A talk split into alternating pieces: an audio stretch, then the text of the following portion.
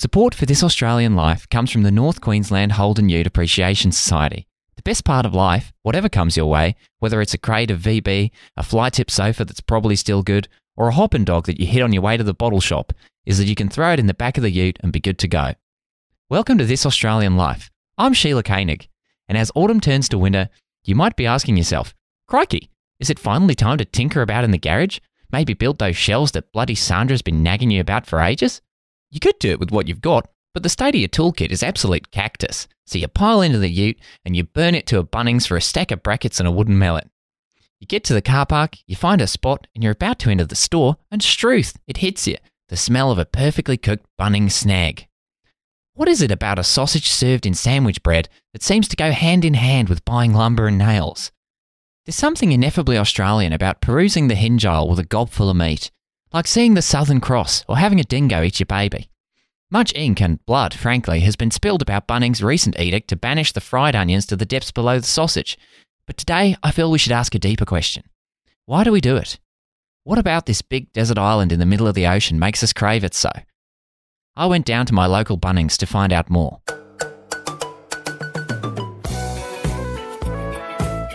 Aussie rules football. V-neck t-shirts that Borat would blush at.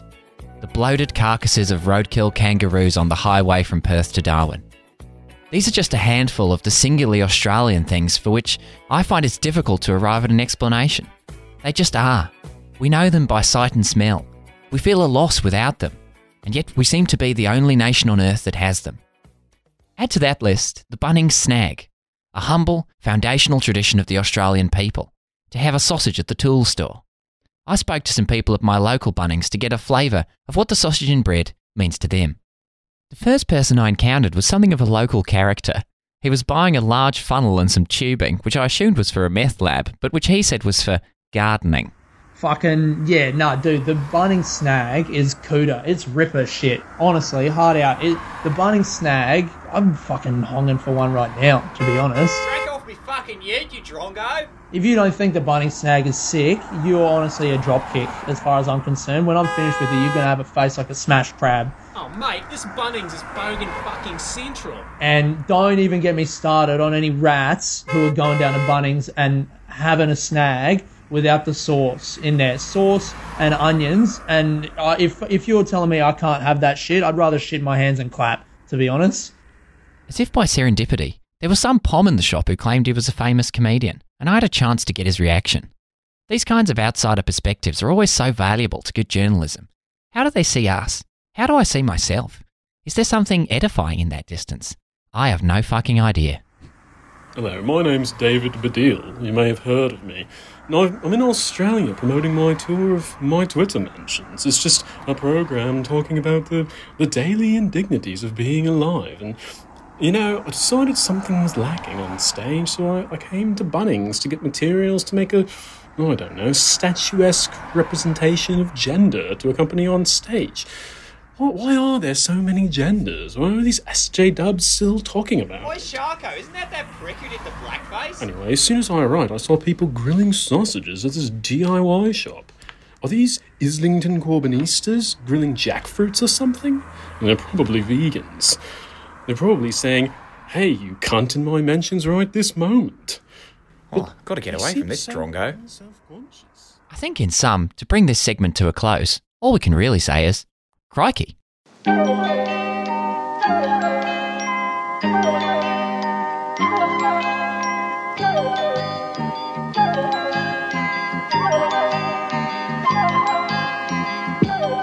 Hello and welcome again to Trashfuture, that podcast you're listening to at the moment. Uh, mm. I, it's Riley. I am recording, having just eaten a fine summer squash soup with a bit of freshly baked bread and a Pacifico lager.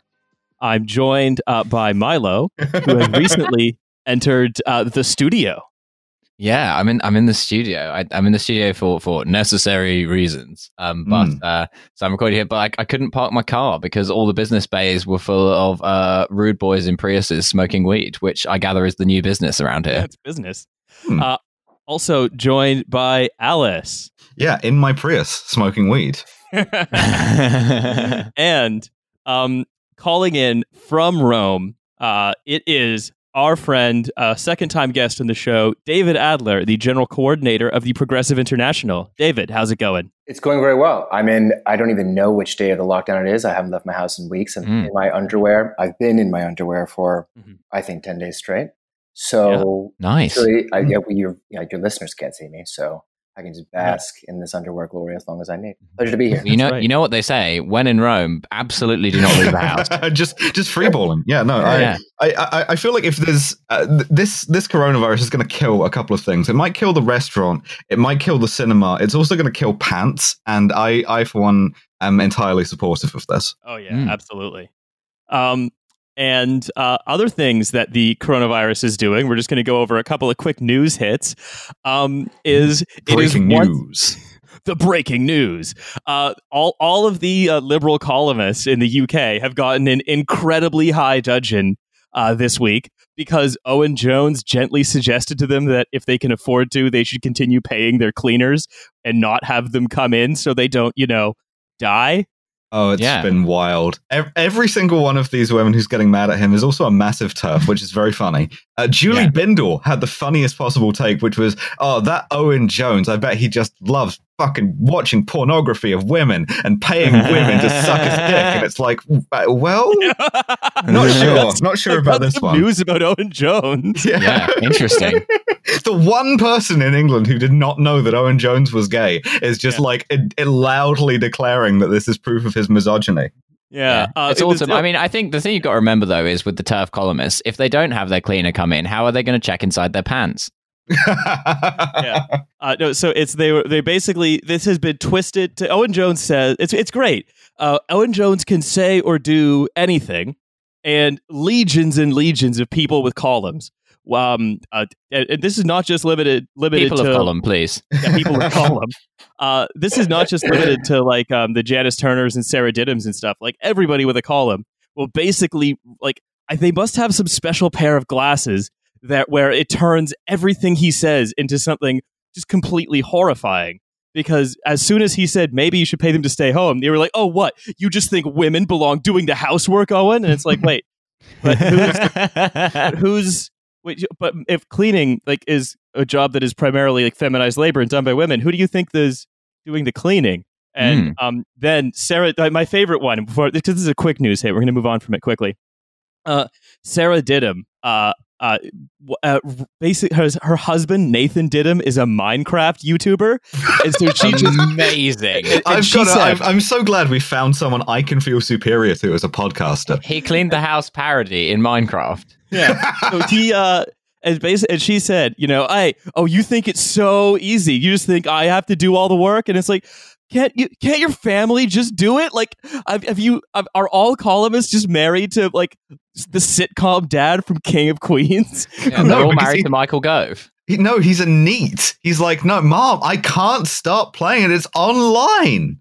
so uh, finally, di- uh, she ended on the argument. There were two things. She was like, no. Uh, Besides, my cleaner likes to come and clean for me. She says it gives her a sense mm. of purpose. And it's like, oh, yeah, absolutely, yeah. Sarah. Oh. I'm sure that's exactly it. Have a sub-dom relationship.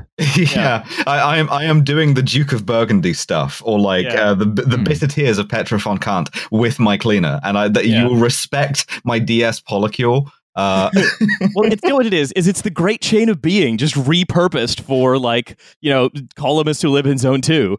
Yeah. Like no, I naturally like I have a naturally ordained relationship by God with the person I pay minimum wage to clean my house because uh, no one in my house wants to do it, and if I don't do that, then um, if they don't come to clean my house, if I just give them a handout, then the feudal compact has been broken uh, and they'll be left rudderless and directionless and Matt, listless. Mm, Matt, Matt Ridley was right. We are all French kings now. The Matt Riddler. Um, That's I was, right. I was just going to say that the D S Polycule was one of Nintendo's most controversial consoles. uh, uh, David, any, any, any thoughts on, um, on this before we move on to the second quick news hit? I just can't. I mean, it's worth stepping back and reflecting on how utterly depressing it is that we live in a world where there is a full class of people of column. I mean, we really we're we're, we're grasping we're grasping for entertainment here so much that we're focused on people that really do not belong even anywhere in the rearview mirror. Um, mm-hmm. It's really, I, I just, yeah, not to introduce even more sadness into a sad moment, but God damn, man, cannot believe so you're occupying our time. Yeah, you're so mad that you have to know who these people are. Oh, yeah. It's taking up space in your brain that could be used for like learning how to garden or something. Well, I don't know if you saw this, you know, everyone's having these freaky dreams.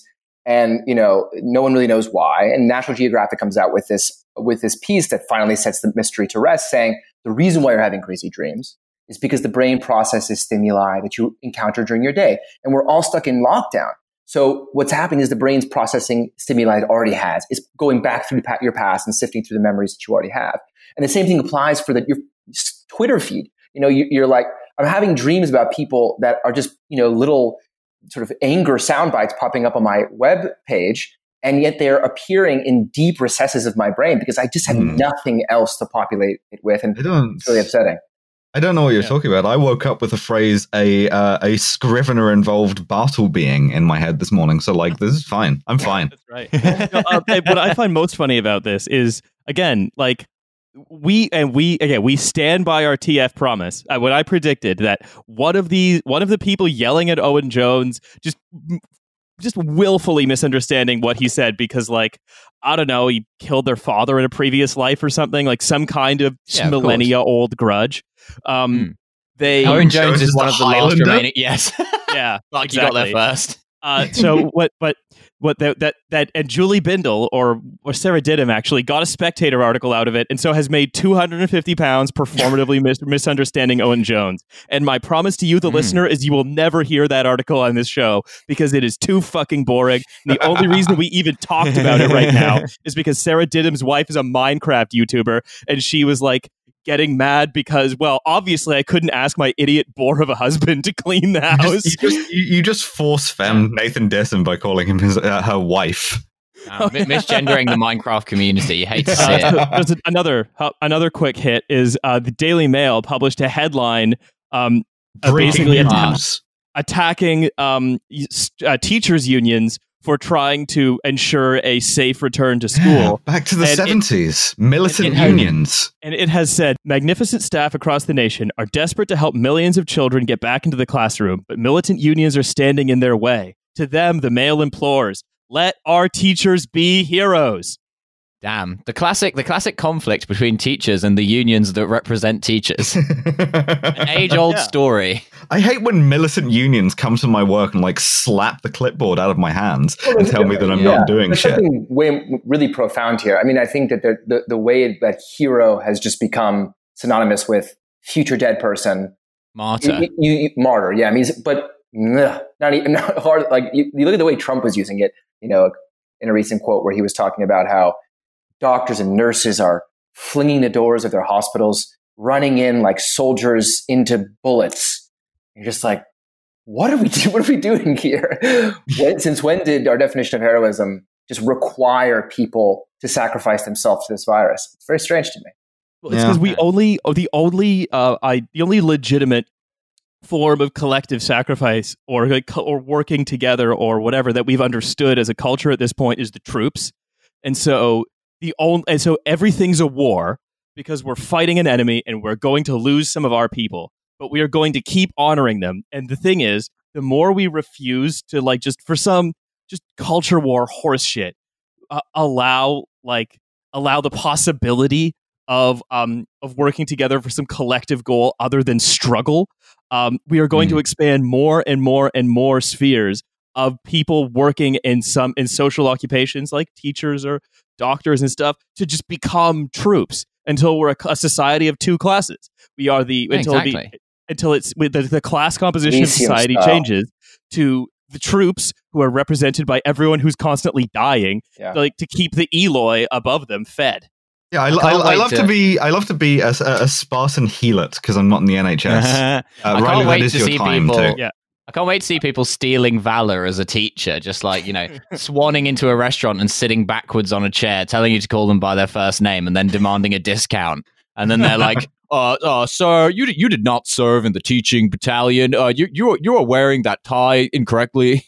uh, there is something, just, uh, there is something just a little bit, well, extremely perverse about just the nature of this virus. I mean, which is that, like, or the nature of the phenomenon of the pandemic, where most of us are inside enjoying little treats, and then many people are going out and being exposed to this virus and, and dying as a result. Where like the relevant metric is, of course, going to be death, because on the opposite side, let's say when we flatten the curve or when there's a successful coronavirus response, there's no bang, there's no victory. You don't, it's, you can't declare anything. It doesn't feel, you know, emotively. It's t- tough to craft a narrative around that. And so mm. there's a kind of fatalistic tendency where like the only way to measure the thing is in fatalities, uh, and, because you can't measure the reverse in lives saved. I think that, you know, it, it feeds on that general tendency towards the war analogy you were mentioning, to where like we can only conceive of this thing in that fatalistic capacity, because, you know, how else are we going to understand understand ourselves and our own relationship to, to the pandemic other than, you know, I, I didn't die or I did die. Yeah, I mean, we can talk about like the idea of the front as like a hermetically sealed environment, uh, as, you know, the same as the hospital ward. You know, people people go in and then a lot of them don't come back out again. Yeah, but they did it for us, and they did it for the nation, yeah, and they did it to be a hero. We will be able to like raise a flag over the virus at some point. And so this, uh, this just reminds me, in fact, of, Umber- of Umberto Eco's definitions of fascism. I think yeah, the eleventh uh, eco-fascism. Point, yeah, the eleventh point. Oh, come is, on! I know. Thank you, Alice. Uh, everybody is educated to become a hero, because in ur-fascist ideology, heroism is the norm, and the cult of heroism is strictly linked with the cult of death. So just something to process there in our response to the virus. Yeah. Sure. Anyway, I, I've got to start up. We're moving on. Yeah. moving no, no, on to something lighter. I, I've got a startup for us to talk about. Uh, today, we are talking about Invisible A I. Invisible A I. Oh? I'd like guesses from uh, from uh, David first, and then uh, my two uh, beautiful co-hosts about what you think Invisible A I does. Son. What this general A I does. It, it, uh, what is it's this startup is called Invisible A I. Mm. That's the name of the company. What do you believe this company does? It washes your asshole. that's you. That's a useful service now. Yeah. Like what? Yeah, absolutely. Non-Muslims finally have hero. discovered the bidet, right? All it uh, took Alice. was a massive, a massive shock to the toilet paper economy. uh, Alice, hit me.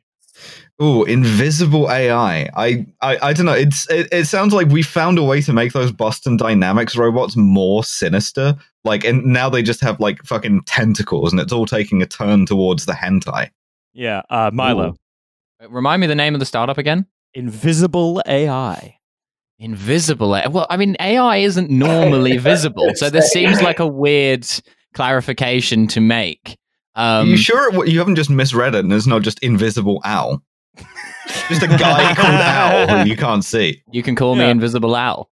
Um, uh, uh, oh, I don't know. Uh, is it like uh, uh, robot ghosts somehow? Uh, Milo's the closest. Ro- robot uh, ghosts. Of the three, yes. Milo is the closest, and you'll see how. So the first bit of the marketing uh, text I'm going to read to you has no blanks. Um... It merely says quality products start with quality processes. Okay. So we're going to st- loop back round. David, what do you got? Quality products and quality processes. Okay. Judging by the utter banality, and as Milo pointed out, the the kind of tautology of invisible A I, I'm, I, I want to double up on saying it's something really fucked up, really sinister. It washes um, your asshole, but in a fucked up way. uh, I... I, I Is it like a euthan- euthanasia? No, not that. Uh, well, it's. I think Marx would probably see it as a kind of euthanasia applied to the labor process. Um, mm. But uh, we'll, we'll, I don't, not literally know. Quality products start with quality processes suggests to me some kind of nutrient oh, slurry. Oh, I know what it is. I know what Alice, it is. I, if, if, if you if you say that it's like euthanizing a labor process, it's it's killing quality control, right? Like the, the guy who stands over the production line and makes sure that there aren't any like fucked up skittles going out that are just like a, a six foot wide single skittle with an enormous thing on it. But like, really difficult I, to bowl in that scenario. Yeah. Exactly. That uh, that's what it's replacing. So uh, Alice is so close to getting it right. Oh God, um, what's the twist? There's going to be uh, some fucked up twist, like it, uh, it. So it's our A I enabled blanks. So our A I enabled oh, plural nouns track blank and blank. This is the uh, last one before I tell you what it is. Uh, David, start us off. Oh my God, Like, oh, like is it like a productivity machine? Like it's sort of tracking yes. your like yes. have it off in your no. eye blink and your no fingers. Uh, no, it's another Remember. spying on your staff machine. Yes, Milo's got it. No, oh, oh, every God. week. This is a different one. The one we did two weeks ago spies on what they're saying and thinking. Mm. This one spies mm. on what they're doing. So uh, okay. it, it does include them going to the bathroom. Okay, we're all uh, linked together, and we all we all win. We all won. Yeah. Led by Eric Danziger, the C E O, Invisible A I offers a no-code, edge-based computer vision platform em- embedded in Sorry, A I, em- embedded in A I cameras, which track body movements to improve and standardize manual assembly processes in manufacturing facilities. A, a, a no-code okay. computer oh, vision solution. Sorry, I can explain what that is. And there are two, because when you have a platform, it's something that you build applications on. Uh-huh. And quite often, a platform will be sort of like a, like a, a code standard or a code wrapper or whatever that you'd put some, that you'd code in. Uh-huh. However, in this case, a no-code platform allows you to build an application using um, like drag and drop or or what have you. So it's okay. got a graph. Okay. It allows you. So it's. It's not the final application. It allows you to build applications on it. Fine. But you don't oh, have to know how to code. That's so all there is. That there means. is code. It's just hidden from you. Yeah, mm. exactly. Invisible, you, if you will. Yeah. Ah. um, yeah. So it is a camera that uh, wa- you put it in front of uh, workers who are working, and then it tracks all of their movements by like articulating along their elbows and wrists and so on, and their arms to to make sure that they're taking the most efficient paths between uh, like. a box of bolts and a thing that they're putting a bolt onto. Ah, I, I, I love to get a little shock. Technology. Yeah, I love to get a little shock and some electrodes somewhere when I like lean on some boxes. Yeah, do not lean, citizen. um, the time of leaning bandwidth. is over.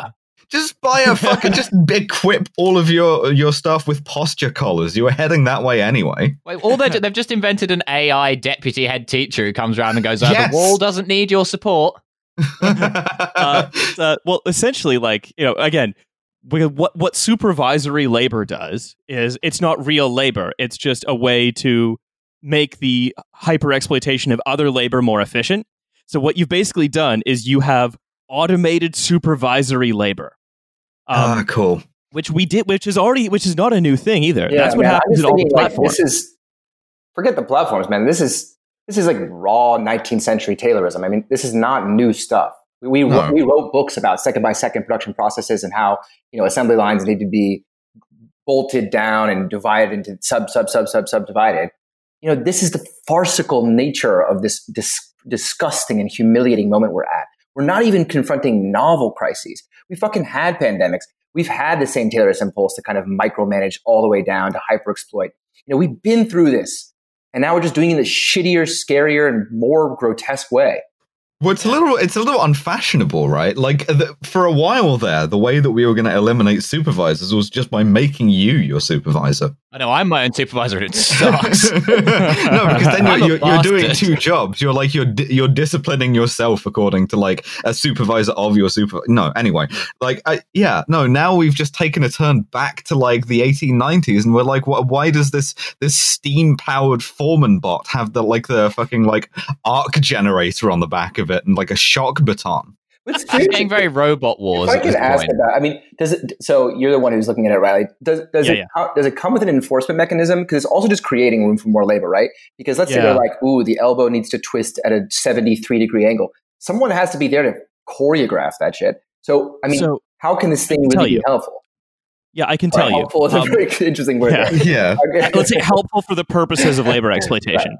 Right. Um, so because it's a platform. They've said, no, we haven't we haven't built the actual application on it. This is just the capability upon to which you build the application. Um, so uh, uh, they, for example, you could say that it feeds into a little screen beside the production worker's uh, station that says, you missed step eight in the um, in the production process, uh, so go back and do it. Or it Pick could say something can, like... Citizen.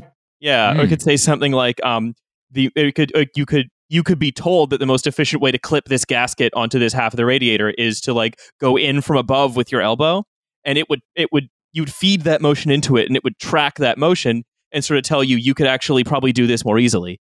Um, and again, this is one of these things where these technologies are not inherently good or bad, right? And um, if this was used by, say, uh, I don't know, a cooperative, then who just wanted to, who who was like seeing the fruits of this, who wanted to avoid things like injury, I don't know, I could see this being like not super bad, especially if the workers themselves had a say in how it was used and what happened with the information and so on and so on. Yeah, well, and like athletes and stuff already use technology like yeah. this for like motion correction and whatever. That's normal. And mm-hmm. so you, but the fact is, because it's not going to be deployed in that kind of environment, yeah. it would be probably trivially easy to say for a boss to say what we've done, or another startup to say what we've done is we've taken the Invisible A I platform and we've bolted onto it a uh, haptic feedback system that shocks you if you yes. like. No. Mm, you, know, you could. Time. The problem oh, is, like, you could do that.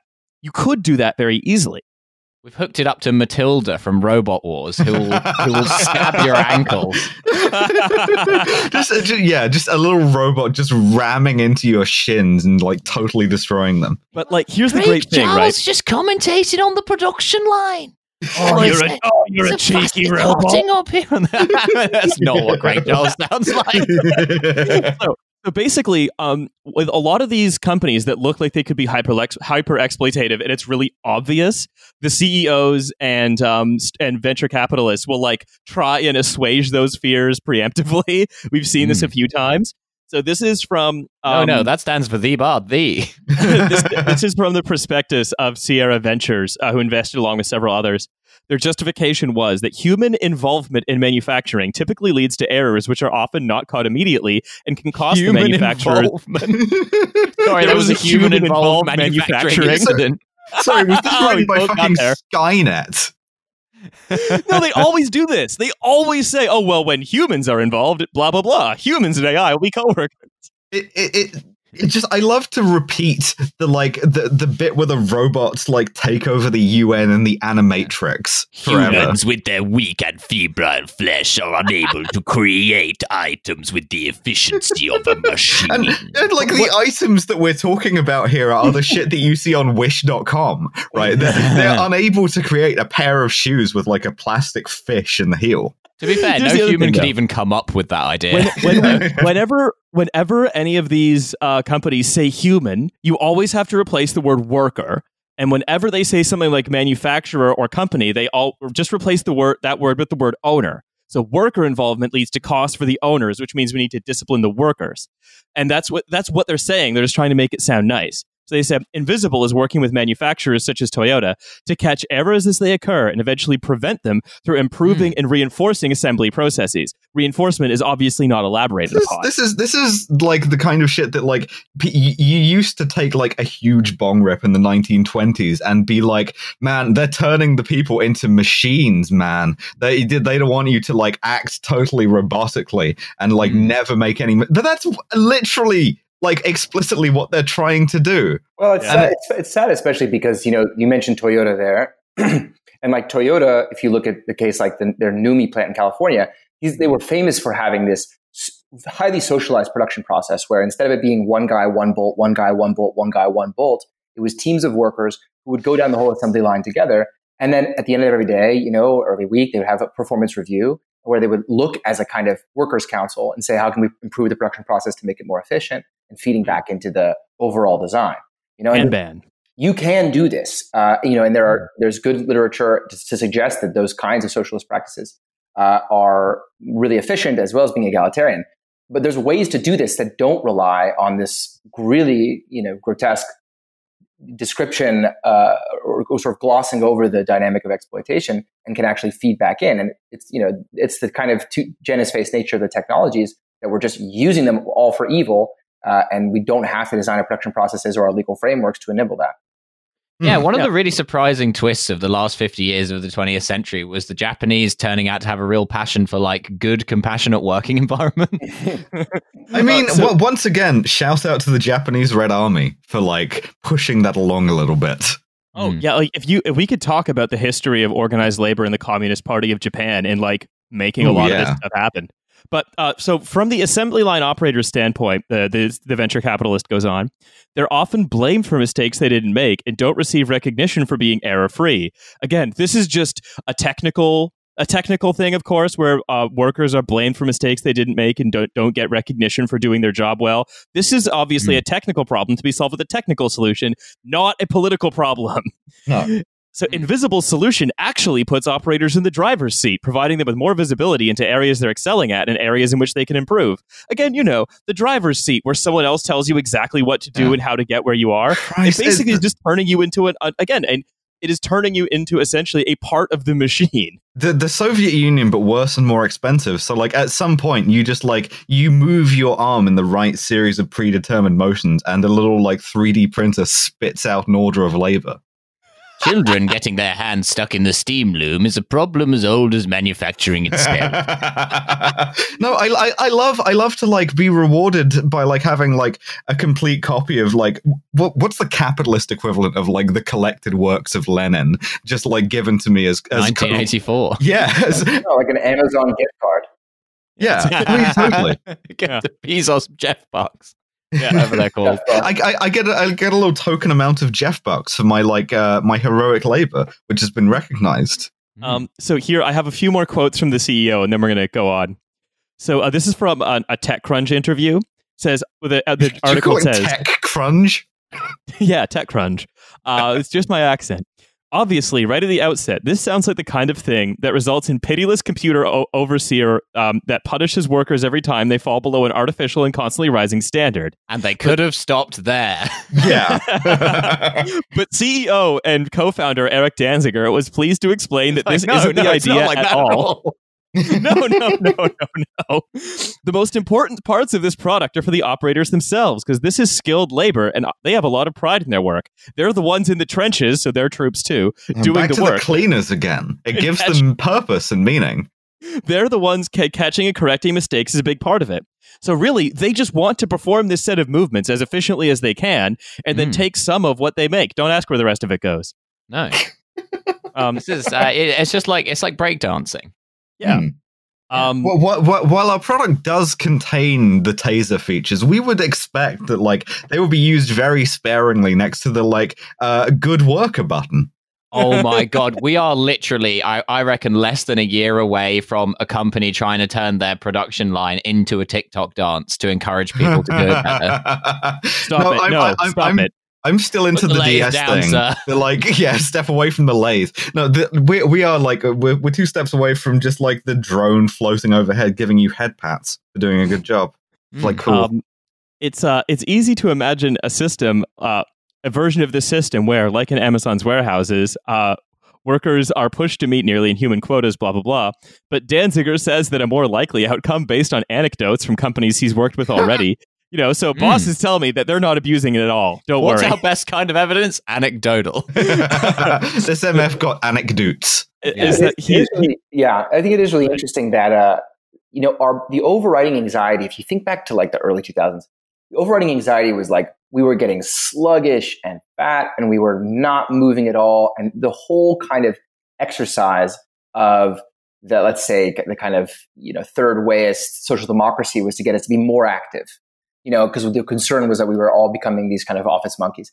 And now we're really, we're staring down the barrel of like everyone being, going back to the factory, you know, it's like, and we're talking about these, the, the, the hottest startups are the ones that help you discipline your workers. I mean, it's so unbelievably nostalgic for uh, a, a economy, an industrial production system that we thought we had left behind completely. It's amazing to see it return in full force, and for Amazon warehouses to become the the primary site of exploitation, not this tertiary kind of abstract form of labor where we're mostly concerned about people's nutrition.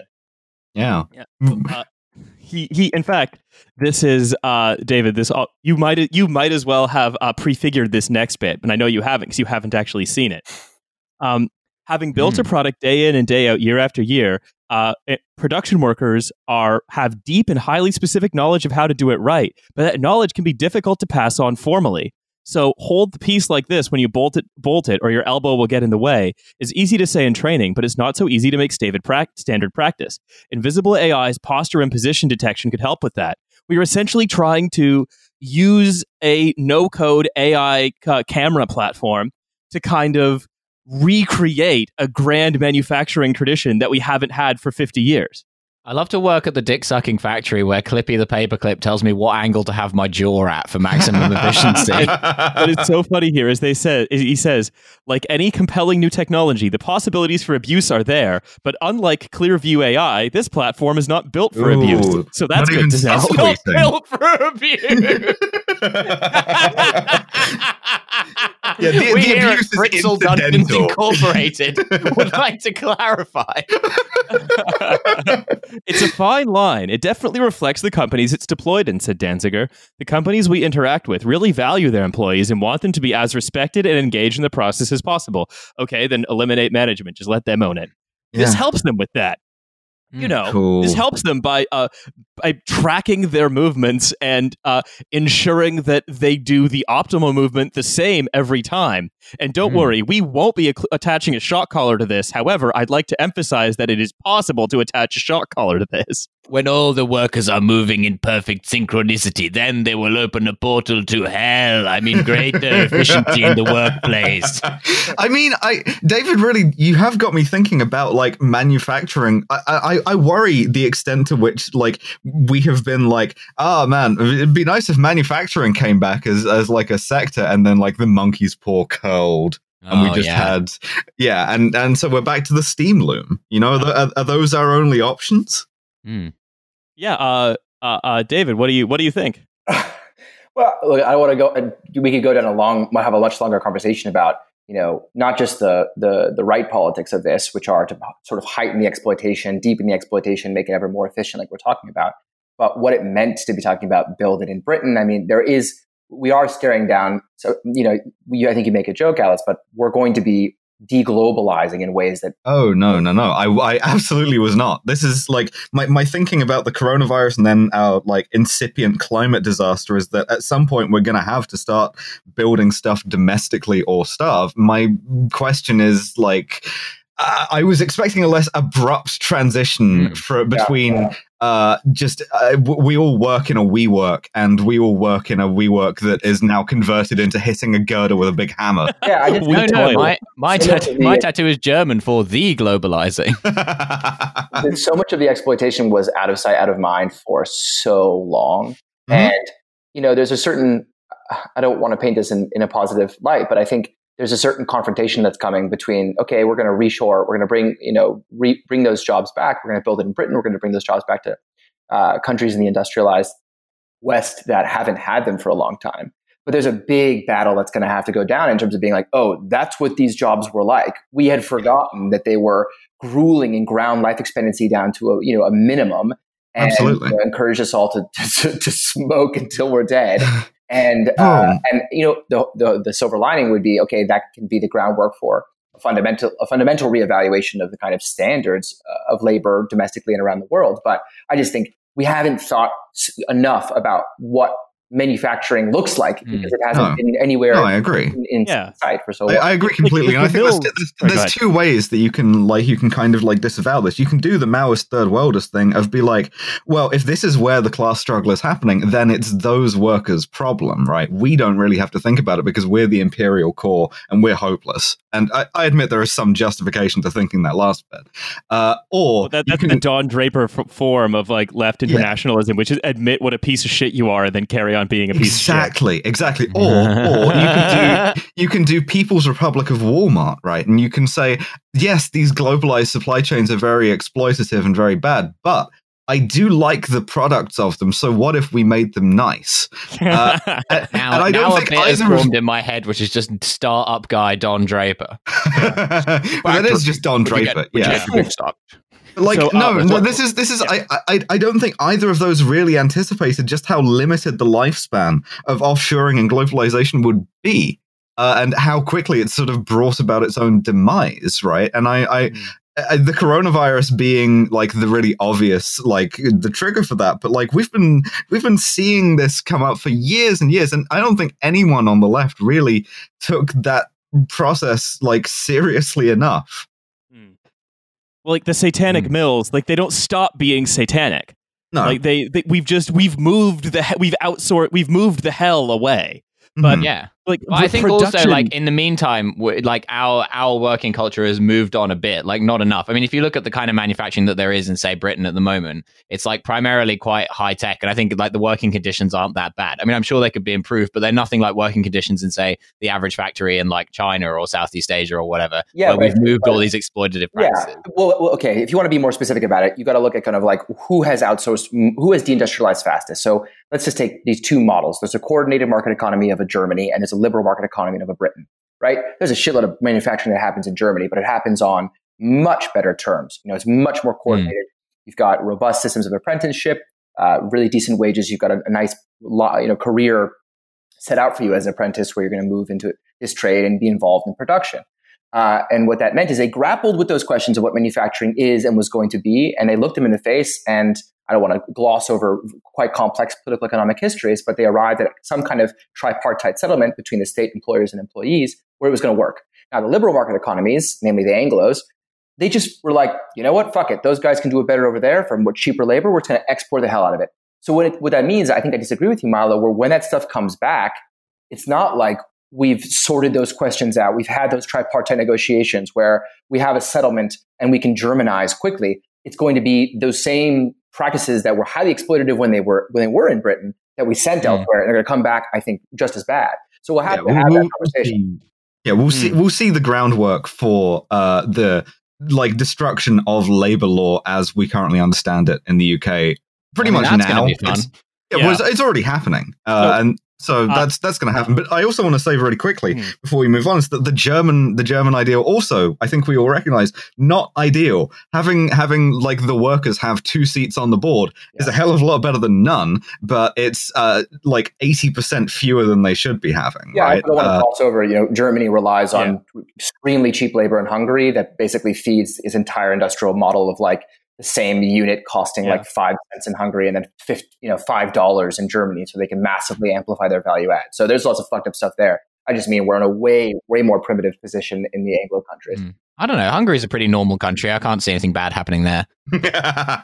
So what we're, uh, it's very good that we're talking about Germany now because I'd like to shift gears a little bit um, from the, uh, let's say, from the uh, purely from the political economic to the political economic, um, where. There have been this constellation of uh, responses to the coronavirus pandemic that have been discussed to death, including on this show. Um, and they have happened at a U K level, which we've talked about uh, relatively frequently. They've also happened with the European Union, which we've also t- which we have talked about less frequently. And it's interesting to point out where those approaches have diverged and where they've converged. And what the two visions of the future are, which I think are more similar than they are different. Um, so, uh, David, I've got, I've, I've grabbed a couple of articles that you've written uh, on this subject on what the European Union has done uh, at a at, at a supranational level and how the diplomacy between the borrower countries in the south, Portugal, Italy, Greece, and Spain, and the frugal four up north, which is uh, Netherlands, Germany, Finland, and well, who's the fourth frugal four? Uh, the yeah. fangs, Finland, Austria, Germany, and yeah. uh, the Netherlands. Yeah, yeah. So we um, we, we where where the it's it's a, it has a combination of an institutional problem and then a diplomatic problem between like these two groups of countries. So uh, I'm going to start with one of your um, some quotes from one of your articles about how Europe coming into this crisis was politically very confident, but in every meaningful respect on very shaky ground. Uh, you write that the recovery measures introduced in the last crisis barely staunched the bleeding, the last crisis being the sovereign debt crisis. By twenty nineteen, youth unemployment in Italy, Spain, and Greece was still at over thirty percent, and COVID nineteen had ripped the plaster off to reveal the carnage underneath. So give us a little context. What are we, Europe entering coronavirus? I think it's how, how are we doing? Yeah, I think it's helpful to start the story in May twenty nineteen. So in May twenty nineteen, we had this great experiment of the European Union elections. This is when, you know, millions and millions of people turn out to vote for their members of European Parliament, a broadly symbolic body, but it still has a big influence over the direction uh, of the European Union institutions in Brussels, Strasbourg, and, and Frankfurt. Um, and in twenty nineteen, you know, it was taken as a as a big victory for the uh, let's call them the, the pro-European establishment. Uh, there was a big uptick in Uh, turnout, voter turnout, a historic uptick, I think of eleven percent from fifty something to I think to sixty uh, in these elections. And it was seen as a huge vote of confidence in the European project. And um, and it was matched by a lot of uh, by these sort of annual surveys like the Eurobarometer that really reflected that, not least because Brexit at the time was such a rank disaster. It looked so costly and so complex to leave the European Union that it really fortified public opinion around the value of sticking together. And that married with a narrative of triumph over the crisis that had dominated the Eurozone and the European Union more broadly since twenty ten and certainly since twenty twelve, um, and gave a, a fresh confidence to the sort of technocratic uh, elite in Brussels to speak with a lot of bravado and confidence uh, about their continent. This is when you see the emergence of, of programs like the Green Deal that we discussed last time I was on the show, uh, saying really confident pronouncements. Europe is, the, you know, we're doing a man on the moon. Europe's going to be the first decarbonized continent. And they're speaking in this language, uh, you know, of, of and presenting Europe as being a kind of, not just a pioneer in policy terms, but as a truly integrated, uh, co- you know, continent. In, and they, I think they really got used to speaking that way. If you fast forward a few months, not so long from there, we are right back, right back ten years ago. And the reason we're right back ten years ago, as you mentioned, and you know, you go to the piece that I published with a, with a London Review of Books, is because the measures that were introduced ten years ago were what we call a Merkel fudge. We call them Merkel fudge because this is what Angela Merkel, the Chancellor of Germany, is brilliant at. Truly a, a maestra that one has to appreciate. And I thought she was a, a big-time communist, Stalinist, fascist, like uh, E U irredentist who was like incredibly dangerous. Well, that's the whole point. She's a Rorschach test. I mean, people really do see what they're going to see with this wonderful, uh, steely chemist. And what she did there, you'll remember, in the Greek situation is, okay, she basically was able to find uh, this fudge, this compromise point, while still pushing through horrendous austerity measures, but finding some political compromise that could essentially defang Uh, the Syriza government and their allies across the PIGS countries you mentioned, you know, the Spain, uh, Portugal, and Italy in particular. And calling them the PIGS is just a little bit on the nose. I, you know, yeah. I like the fucking hogs countries. The G I Ps. You can, mm. you can rearrange those those letters however you like. Uh, they uh, and so there was this kind of political settlement, but there was no economic settlement. And if you look over the course of the last ten years, there's been net zero public investment in the Eurozone over ten years. You know, ten years when, when Europe was supposed to be taking seriously things like the green transition, things like investing in the future, in building its own European Facebook and Google, there's just been no public. Mm. Okay, so this COVID pandemic hits, and as it's doing everywhere, it's just ripping at the seams of integration. Right? We talked a bit about already on the podcast about the, the kind of impulse toward deglobalization. That's already happening in this highly integrated zone uh, known as Europe. And so you end up right back ten years ago where, you know, you, different countries are being hit at different times. You saw Italy was first, where I'm speaking from now. Spain came later and ultimately had even a bigger impact in Spain. Other countries were better prepared. And that stuff was all being filtered through decisions that were made ten years ago. So your fiscal absorption capacity, as it's known, essentially how throttled you were by austerity and forced to cough up increasing amounts of money while also drowning in debt, you know, that's going to determine how robust your response was going to be to the pandemic. So it amplified actually existing inequalities and just wrecked and ripped apart Europe. And that was, you know, piece one. We can get into kind of how it's unfolded since then. But yeah. I think the theme that we always keep coming back to is that if you think the coronavirus imposed these costs in a new way or is in any or, or has or has created economic and social crises, then I've got a bridge to sell you because all of these yeah. things existed before. What I'm reminded of is last summer, uh, people seem to forget this, but um. a record number of people died in Greek wildfires because the Germans basically closed down all of their fire departments.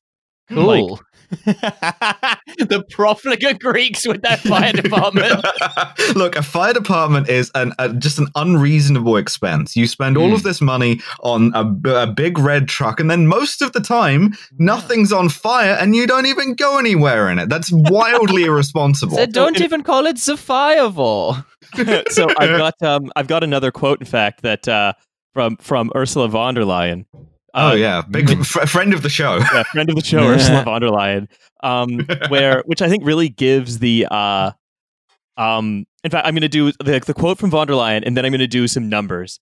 Uh, so von der Leyen said, "This is the European way. We are ambitious and we leave nobody behind." This is what oh, she said. Oh, Greek firemen. Yeah, Gre- Greek firemen and anyone who's like face down on a beach in the Med is, yeah. Yeah, we leave those people. We don't leave anyone behind who is a net payer into the system.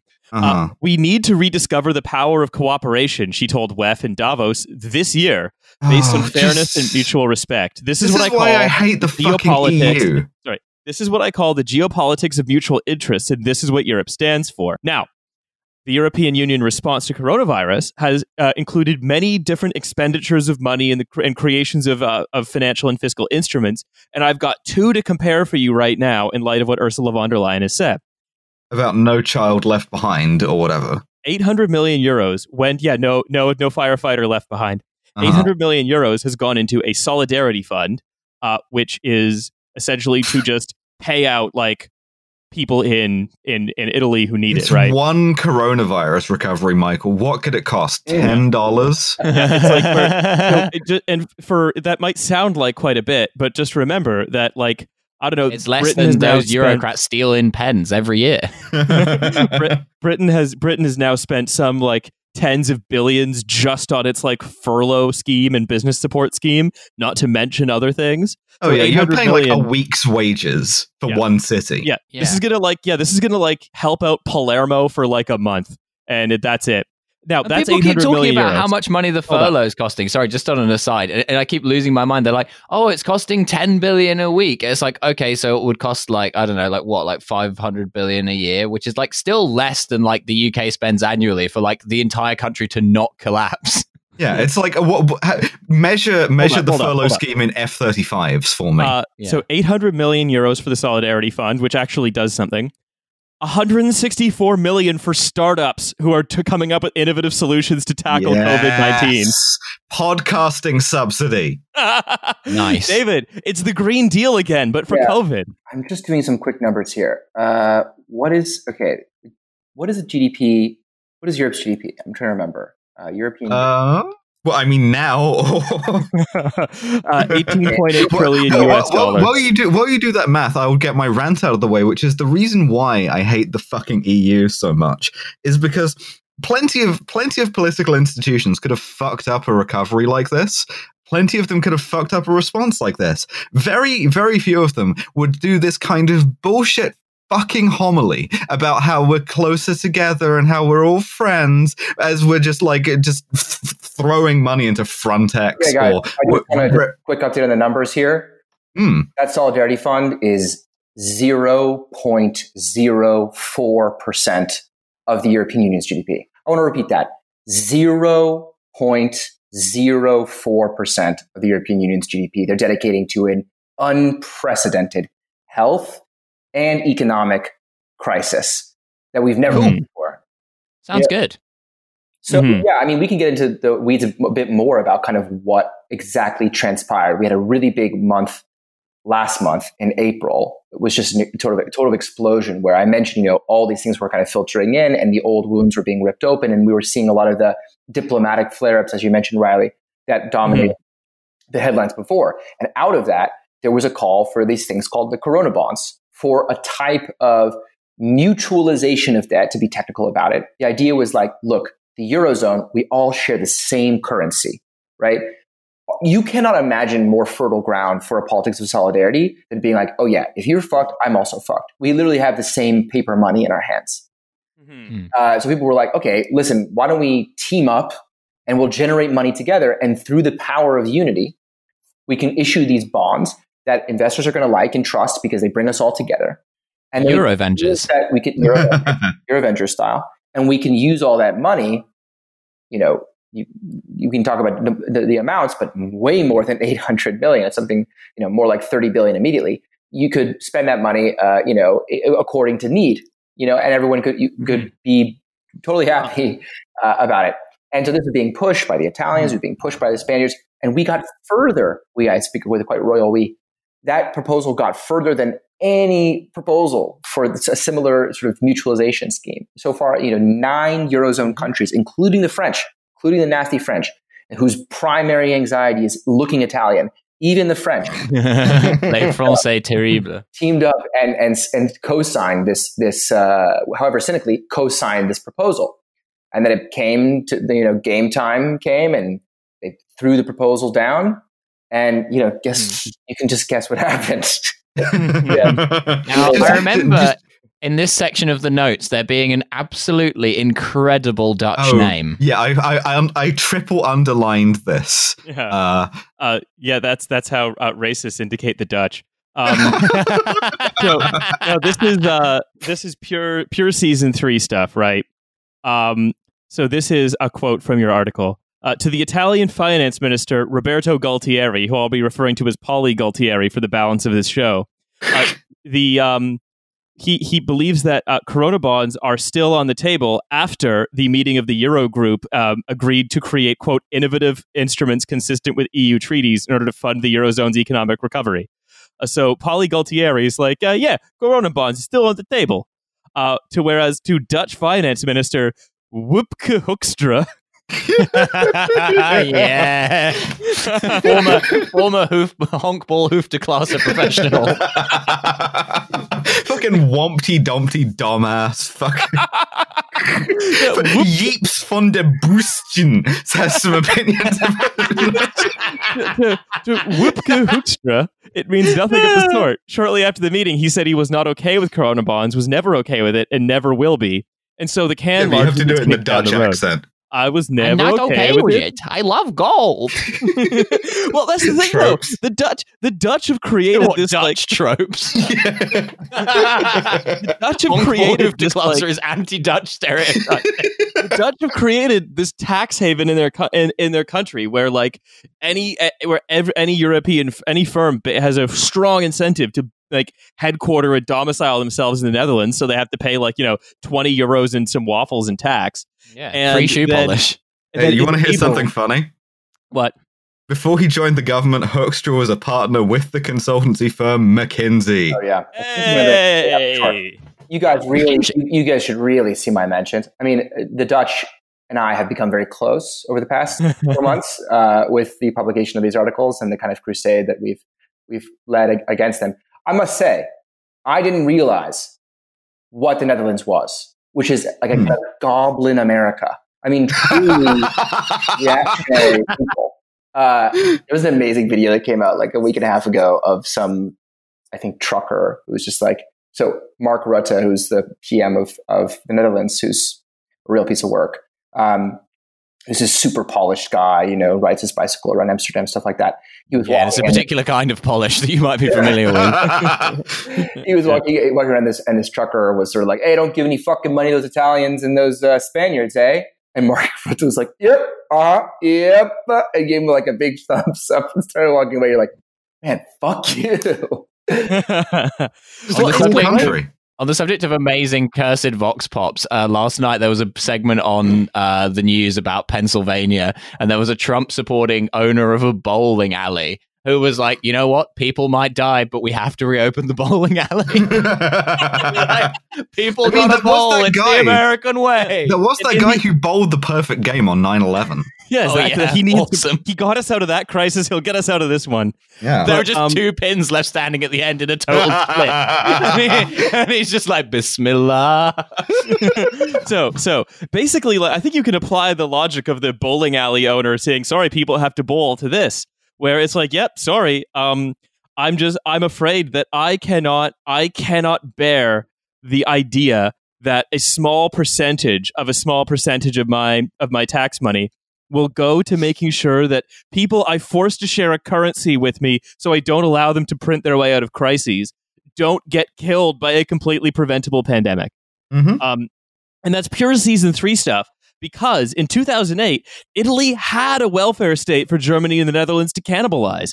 What do they have left in order One to like... fire truck. Yeah. Collateral. Yeah. In order to like credibly, in the eyes of the Germans and the Dutch, uh, receive support. So again, they don't like become anarchy. Mm, you ha- you have to do cuts, uh, and like if people protest, then you have to brutally repress those people Uh, and yeah, wh- what is there left to cut? Well, so let's, let, I mean, let's be a bit clear about how the, the response is actually going to get financed. So basically the refusal for the Corona Bonds proposal, and I think I botched the numbers on eight hundred million. I think it's actually like a full order of magnitude, like three zeros less than that. I think it might be like a, just really, really, really small, because I don't think that it's, yeah, I missed the, the million to trillion jump. So how are they going to get the money? The way they're going to get the money is that national governments are free to, to, to raise the money and to spend the money themselves. Now, as you'll remember, the European Union has these very rigid treaties, like the Maastricht Treaty, that basically has a stability and growth pact that says you can only have this much debt, basically.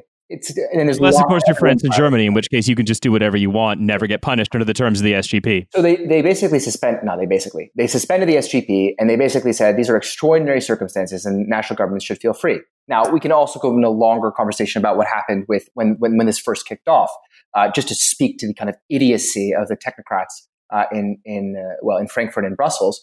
When this was first starting to happen, uh, the pandemic was first hitting, especially the south of Europe first. Um, you know, Christine Lagarde, head of the E C B, gave um, um, just a Hall of Fame speech where she basically said, it is not our job to close spreads. It is not the job of the fucking central bank of Europe to make sure that, you know, it's the member states uh, are not being slammed by, by the markets to, you know, help them out and make sure that that the spreads, their, their bond yields are roughly equivalent. And they just went, the markets went fucking crazy. And then she had to retract it, which was just a remarkable moment. But back to what is actually going to happen. What's going to happen is these countries are going to spend, spend, spend because they have no choice. They have to be covering people's wages while they're stuck at home. They have to be investing in public health infrastructure. They just have to spend a lot of money. I love I love how partridge that is. Sorry, just like I I actually think it is our job to close spreads, d- despite what I said earlier. Yeah, they, it, it was like that. And the tweet is just, I mean, they tweeted, it was it's like, it's one of those things where you read and you're like, that will be in a textbook. I just know Trump vibes. That. Mm. So, um, yeah, no, I think it's a, a very good point to note that for all its sterling reputation as a sort of technocratic bastion, these people are often just as idiotic as the most kind of loony right-wing populists. But I digress. The point is, is that the Merkel fudge that they have gone with now, the Merkel fudge two point oh, is that uh, the S P D in Germany, the, the, the finance minister, Olaf Scholz, has basically said, we're not going to do Corona bonds, uh, but everyone should feel free to spend as much as they want. We're, he said literally, we will not send you the Troika. He actually, he actually used Our phrase, treat. He actually used the phrase, mm. you know, we used to use, tor- he admitted, this is not even ten years down the, down the road, we used torture techniques against the Greeks and we won't do it again. So feel free to spend your money. And also, we did austerity after two thousand eight. I mean, so, so, uh, so then, so they're, they're going to spend, spend, spend, but only, you know, you have to be so naive to think of what's not going to happen next. What's going to happen next is from these massively inflated debt levels, surprise, surprise, the Germans and their allies and the European institutions are going to say, hey, we've got to surveil your finances now. You know, for, I mean, you should know the European Commission has a fiscal surveillance team already set up. That's kind of their purpose. But sorry, we're, we're going to have to send our teams down there. It's not the Troika. It's not the Troika. It's just a different. It's just a team of. It's a support. Yeah, it, just, it just has three guys. Yeah. Don't yeah, worry about it. Three-pronged team. Yeah. Yeah. Yeah. It's a triumvirate this time. a, a trident of men. But if you think, I mean, this is this applies just as much to the U K as it does to continental Europe. If you think that this is not wind in the sails of an austerity two point oh. You know, that, there's, that they're not going to turn around now that they've successfully staved off the drive towards a Corona bond approach where debt and risk is actually neutralized. They're not going to turn around and be like, Italy, you're on your own. We're going to come down on you so hard and you have to slash those finances to become fiscally sustainable or in the context of the pandemic, fiscally resilient. So that if we get another yeah. pandemic, you'll have some fiscal absorption capacity like we had as Germans to spend on preparedness. That's yeah. that, that's oh, kind of what I'd like to what I'd like to talk about to bring us into like our, our last segment is austerity and ideological austerity. And my question to open that up to you, David, is why? Like, is there anything other than just pure ideology underpinning doing more austerity? A thing which nobody really wants to do in and of itself. It's just like the only lever that like this generation of politicians has. I think that it's an impression of Zizek if yeah. you did coke there, just for clarity. I think it's a self-reinforcing thing uh, if you look at the way it's played out. I don't, you know, uh, austerity has always been a kind of suicidal economic approach, and the, the economic evidence has always been there to show just how it creates these doom loops uh, where you are being forced to fork over more money, and as a result, you're suffering economically, et cetera, et cetera. The problem is that uh, we've shifted away from that strong economic logic. Austerity will not work to drive economic recovery, to actually a stronger empirical hand for the Germans, for the so-called FANGs, or for these creditor countries, where they can, they can. I, I, I, haste, I hasten to, to add, I don't mean this seriously, but they can kind of credibly say, the reason why we were able to respond so effectively to the coronavirus, both economically and in terms of health, is because we had more fiscal absorption capacity, because we had, we were more responsible with our finances. The reason why it was such a fracasso in places like Spain and Italy is because you guys were fiscally irresponsible. Now, the Greeks mm. have actually managed to pull something off that might throw a wrench into that story. But for the time being, it looks a lot like the Germans can come to the table and, and try to make the case. This isn't just a question of, you know, we're not talking in the language of sinners. You didn't, we're, you know, it's not corruption. We're just saying you got to be prepared. And so it's a, it's, we've moved to an, an even more, even high, it's like we're, the boss just keeps getting bigger in terms of how you kind of slay the austerity myth. And it, it's going to become even more challenging to mount a, a defense of public spending uh, from that political position that we're in now.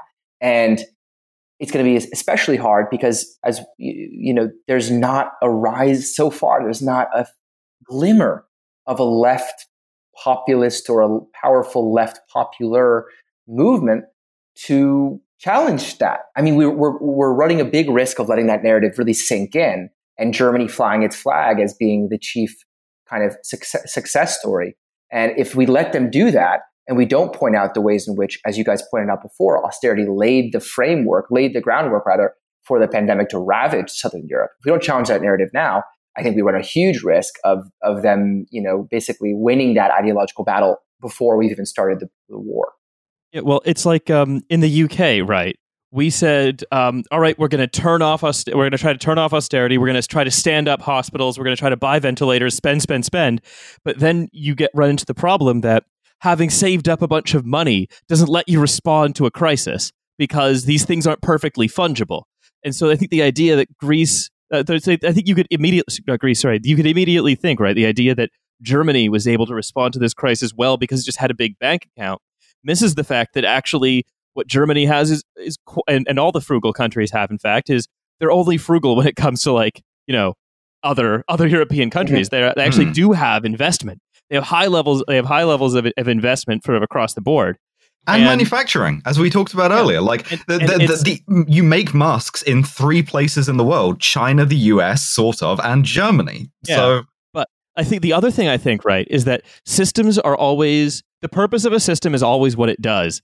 And I'm just I'm just saying, in a world where global supply chains are being fractured and torn apart, it's uh, very convenient that. Uh, much closer to the Northern European frugal countries, they are creating a permanently indebted uh, underclass of labor to, right to their south. Uh, hmm. Very useful for them. Mm, yeah, um, but yeah. Uh, yeah. So the, uh, hey, but the, look, the, look on the bright side, right? Uh, yeah. if, if you were in Southern Europe, there is one thing you can guarantee the European Union will continue to fund, and this is the way that we'll get recovery in uh, whether it's Greece or Spain or wherever else, and that is we have to make every citizen of those countries a border guard. Yeah. Hmm. No, I, I thought, Milo, I thought you were going to say invisible A I. no, I am no, no. on the border. It, we, we literally, we literally just do the frontier provinces thing that has been implicit in the European project since the early days, and we just, we just make everybody. It's, it's cop zone. It's yeah. Greece cop zone. Yeah, we put well, a big siren on top of Greece. It's a. It's funny you mentioned that because, um, you know, I think that there is going to be uh, people will be looking to the state, of course, for for employment opportunities. It's an opportunity in that regard to kind of. Try to reinvest in the public sector. At the same time, in the shutdown, if you you know if, if you're reading these stories coming out of Sicily, like you know, if no one can work, the black market really does flourish. And if the state's not providing, then it leaves huge room for the mafia and their friends to basically be that uh, social service. Of course, they've never disappeared uh, in in that regard, and kind of being the backbone of many of these communities and having you know providing services the state refuses to provide, and that's only going to strengthen. So you're going to end up in a situation like a Jets and Sharks situation where it's just Frontex people and mafiosi. Uh, the only that's dialectics. Yeah, is those the only two jobs left? Like that, that, and then working in some kind of like again, like third world condition factory in where the Colosseum used to be, uh, putting together uh, shit for Germany. But yeah. it, coming over to, over to the U K as well, right? There's been this leak from the Treasury. Again, that says that has been shown to Rishi Sunak, where he said, look, we're getting a, a lot of debt. And as de- and it says, quote, as debt is likely to reach significantly higher levels after the crisis, it will be important to stabilize the debt to, debt to G D P ratio to prevent debt from continuing to grow in an unsustainable trajectory. Because we, as we all know, if that line goes up, it makes other lines sad. Exactly. Mm. We can't have that. The lines are going in all kinds of directions, and we need to make sure they're all going up. The leaked Treasury memo has said that this could be funded through a combination of a rise in income tax, a scrap on the on the triple pension triple lock for the elderly, and a freeze in pay for all the public workers that we're sending to die as heroes. Troops fighting the coronavirus. Heroes. Yeah, yeah. They are heroes, but they are heroes, and we suspect that being a hero will be pay rise enough. Yeah, and also, uh, like, not to, not to get to... Some, somebody stopped had to stop listening to this because it was too black-pilled, uh, this uh, the show, uh, cowards. How about this? Uh, it, maybe it's easier to freeze pay if a lot of the people in that sector fucking die. Mm. Like, well, I don't there's know. Less of them, so then that will be less expensive to pay them all. This actually yeah. all make, it's going to pay for itself. Mm. But these are being presented as hard, as hard limited choices, uh, and they, this has been cast this way since the for the entire uh, duration of the furlough, where we oh we must to live now we must suffer in the future. Meanwhile, we have the world's first trillionaire. We've got um you know Richard Branson uh getting getting a government bailout for his like hobbyist airline, um and th- it is just still beyond the pale in terms of what is considered acceptable to. Have this tax come from the wealthy instead of, quote, showing solidarity by taxing everyone. So, uh, David, can you talk hmm. a little more on this idea of hard choices? And this is Europe, U K, all of it. I think that we've this. I think this comes back to my point about there not being a rising force to challenge many of the narratives that are developing now. Yeah. It's, really the, it's the dog that hasn't barked. There's, yeah, exactly. And I think part of that has to do with the politics. If we were to play out the European story and give it a bit more uh, of a narrative flourish, it results in kind of, ma- you know, the, this Merkel fudge, really, or I should call it the Scholz fudge, because Olaf Scholz was really its architect, massively deflating this push. You had a ream of op-eds from people, even like Pedro Sanchez, the P M of Spain, basically being like, Europe itself is at stake, speaking in this super inflamed language about um, uh, what was really going to happen in the course of this Corona Bonds standoff. And then they just fudged it. And that was kind of the end of the story. And I just feel like we're, we, we ha- in the wake of major electoral defeats in Anglo uh, America, in the wake of, uh, of the evisceration of, of the left and even the center left and its transformation into a kind of, uh, you know, institution of, of the Austerian establishment, we just, we, we, we got to reorganize. We don't have, we're, we're really at a historical nadir here. Uh, and and unless we can pick ourselves up and get ex- get excited about that fight, I just think that we're not going to even have the power to frame our own, to challenge those tra- the, the perception of those trade-offs and create a, a counter-narrative that yeah. can, can win. That's that's and, something I, that we were talking about before we started recording. Of like my, my, I said this earlier, but like my entire political life has just felt like we've been we've been in the car speeding down the, the highway, and I've just been watching the different off-ramps go past and thinking, okay, well, surely this one is going to be like the inflection point that makes people uh, enter like what I what I've taken to calling the cool zone. And it just has never happened. Surely we're not going to drive straight through that gigantic tire fire. Well, right, and we're now on like the fifth tire fire, and we're not even we're arguing about whether or not we can put the windows up. The car itself is entirely made of flaming tires at this point. I'd like to talk about the state, the status of the car and the sort of what fourth or fifth tire fire, which right is that like these are being presented as the hard choices we need to make to save the economy, sure, but we're we're not we're we're doing this without a public sector left to cut. We're doing this with, with we're raising income taxes with wages at historic lows, yeah. with mm. most people out of work and having their wages paid by the state. Like like we yeah. said, the line is done. The, the, the, hard, is, the hard choice. The hard the choice hard, is which which which lane of the freeway would you like me to approach the tire fire in? Yeah, uh, like an off ramp. It's right like, there. Auster- austerity is is an ideological project about transferring public goods into private hands, but there's not that much left to transfer. There's I, I don't I don't see I don't see what this is supposed to do for the rate of profit. I don't Riley, see I present where else to you it could go. The- The Cops, provided privately by Richard Branson. Virgin Frontex. In fact, before mm. we before we finish up, I I have some quotes from Ken Rogoff um, about Britain's Another debt. friend of the show. Yeah. Uh, the last thing on earth you should be worried about in the U K right now is the budget deficit, said Ken Rogoff. And that the COVID nineteen shock is actually a, is actually an illusion. The costs are partly a statistical illusion because fiscal money is flowing from part of the economy to another part, but then it is not being destroyed. Nothing is destroyed so long as, as firms and households are kept whole. But at this point, when and this is back to me now, when this intervention is the only thing keeping them whole, and there's no incentive for, you know, privately held capital to keep them whole anymore, I don't understand how. We aren't any. We're no longer just coasting on momentum. You know, maybe well, that, that's my it. question. That's my question yeah. about austerity to David. Is like yeah. why when its architects are being like, no, we got we got to stop doing the austerity bus. It's getting a bit late in the day for that. Oh, oh, we still find these fucking suits still wanting to do it. Yeah, because I don't think they see a downside. I mean, one of the really striking things about this crisis that does separate it from the last one is in the last one there was a perception of a generalized crisis. So.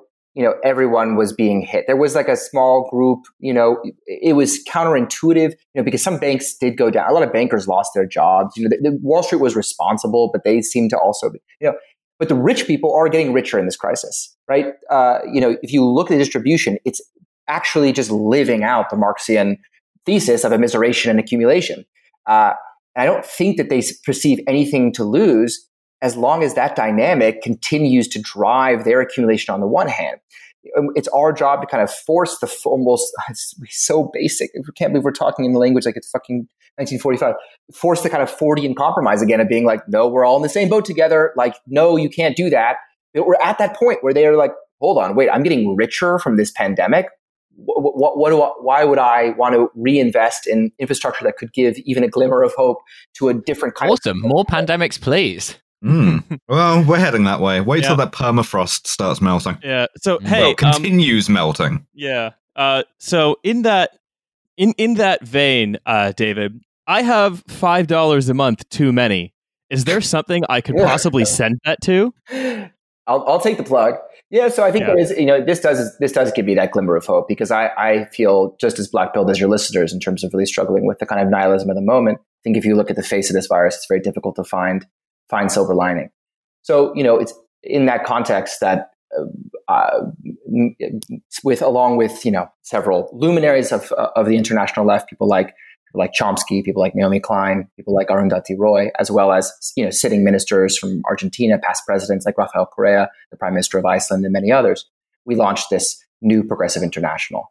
I think the idea behind this is just that there's such a big appetite for for international solidarity, and people just have no no idea of where to put that. Something we've also discussed last time on the podcast is like people love to tweet shit like, I stand in solidarity with the people of Brazil. It's like as if that was anything, as if that was a the symbolic was it was you know enough, was sufficient. And so we get it. You like asses. We understand. Exactly. No, but I think we ended up in a kind of the, the sort of solidarity as a signaling politics, uh, which is really really dangerous to the very concept of solidarity as a kind of meaningful. Yeah. In, in, it's almost as though all of all of life is being experienced as an immense accumulation of spectacles. So that's what we're trying to what we're, what we're trying to counteract. So the the premise of launching this Progressive International is first and foremost that we need a new international. We just need an, a newer, better infrastructure for coordinating left movements around the world, especially in this dire time when most of us are going to have to rely on a kind of boomeranging politics where we're losing domestically and we rely on learning things from other people around the world and, and, and building together in that more international community, especially in the context of a pandemic that's going to require internationalist response. So that's much of the sort of premise of, of why we've launched this new international. Um, and it's quite a capacious thing. I'm, I myself am not a huge fan of the tag progressive, but I think it does give us a lot of latitude to be working, you know, across a certain degree of, of uh, ideological diversity in terms of bringing together left forces around the world into a common program. And the idea is that, you know, our tag is we, we unite, organize, and mobilize progressive forces around the world. And that's really our hope. So past internationals were about bringing political parties together under the same roof, you know, which is fine, but, uh, or really important. But I think we all recognize in the twenty-first century that's ill-suited to the type of international we need, because you may have much more loyalty to your podcast than you do to your political party. And so our conception is that we need to bring all of those types of organizations. That's a very, that's a very uh, Pete Buttigieg thing to say. Oh man, sorry, I'm, I'm so sorry. Please carry on. Poke- Pokemon Go to the international. Pete Buttigieg in coordination with Verka Hoekstra. Sorry, please, please carry on. I'm a piece of shit. Think about from a generational perspective. How many of us are unionized?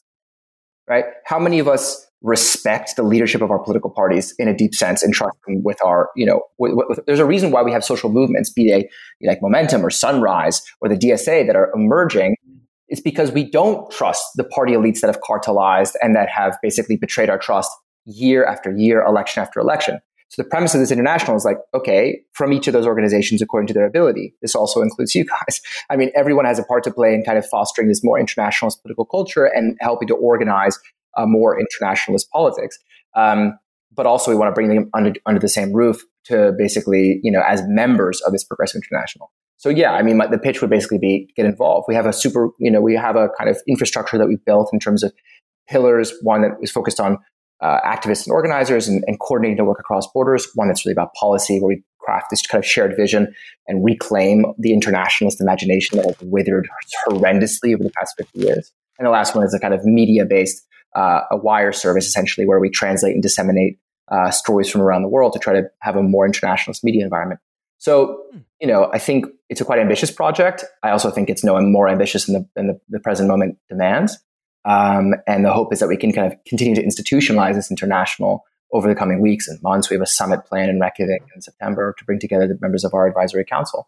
But the idea is just sort of we can make this a more, you know, it continues to, to move away from a model of, inter, you know, internationalism became so thoroughly like fried in NGOification. If we can kind of revive a, a deeper meaning of internationalism that actually has substance and is action oriented, then I think that would be a huge victory for us. So that's what I'm really hopeful about building. Excited well, hey. to to pod, to caucus within the podcast to see if we can affiliate to you. well, uh, I've given you five of my extra dollars a month, and I thoroughly encourage anyone listening who can um, to also do that. Mm. Um, so I'll take the mm, g- yeah. You, you should, the I, Greek Firefighters Anonymous Fund. The problem uh, yes. is in Greece, without the firefighters, when the donkey is on top of the church roof, there is no one to rescue donkey, and the priest has to throw donkey from church roof. That's true. That's right. Anyway, look, um, I've done that. I encourage you to do that if you can. Uh, and also, uh, you know, you know all about uh, how we've got uh, T-shirts that have our logo and some art by a friend of the show, Matt Lipchansky, who's going to be coming mm. on again soon, I believe. Buy those. And um, also, we've got the Patreon, five bucks a month. You know where to go. Uh, you know how to support it. Yeah, you and, can do um, global political change, and you can do uh, like listening to us shitheads talk about movies that we saw for the same price. That's an incredible bargain. That's yeah. right. It's buy one, get one. For a, a get well, buy two, buy both. It's buy, buy two, two, buy get two, two, get two. That's right. What you see is what you get when you're talking about Trashfuture and the Progressive International. Um, exactly. Uh, also, you know the times for the Twitch stream. It's nine to eleven Wednesday, Thursday, and Sunday of uh, every week on Twitch dot T V slash Trashfuture Podcast. Um, I think that's Great. everything. Yeah, take us home. Yeah, uh, so I think the, the last thing to note is that uh, we have a theme song. It's Here We Go by Ginseng. Listen to it early, listen to it often. Uh, I've started listening to it again and decoded what the lyrics are, so I'm taking my own advice. Anyhow, uh, mm. I also want to thank David very much for coming on today as well before we leave. I hope it's not the last time, guys. It was so fun. Oh yeah, oh, yeah. We'll definitely Always. have to have you back. W- welcome, welcome back anytime. Although, hey, what next time? Let's like watch a movie or something, so we mm. don't get depressed. yeah. yeah, can we can we have can we have podcast outside today? yeah. yeah. Next time David comes back, let's just do something fun. Uh, anyway, Uh, so uh, with all that, uh, I will see you all later, everybody. Yeah. Bye, bye everybody.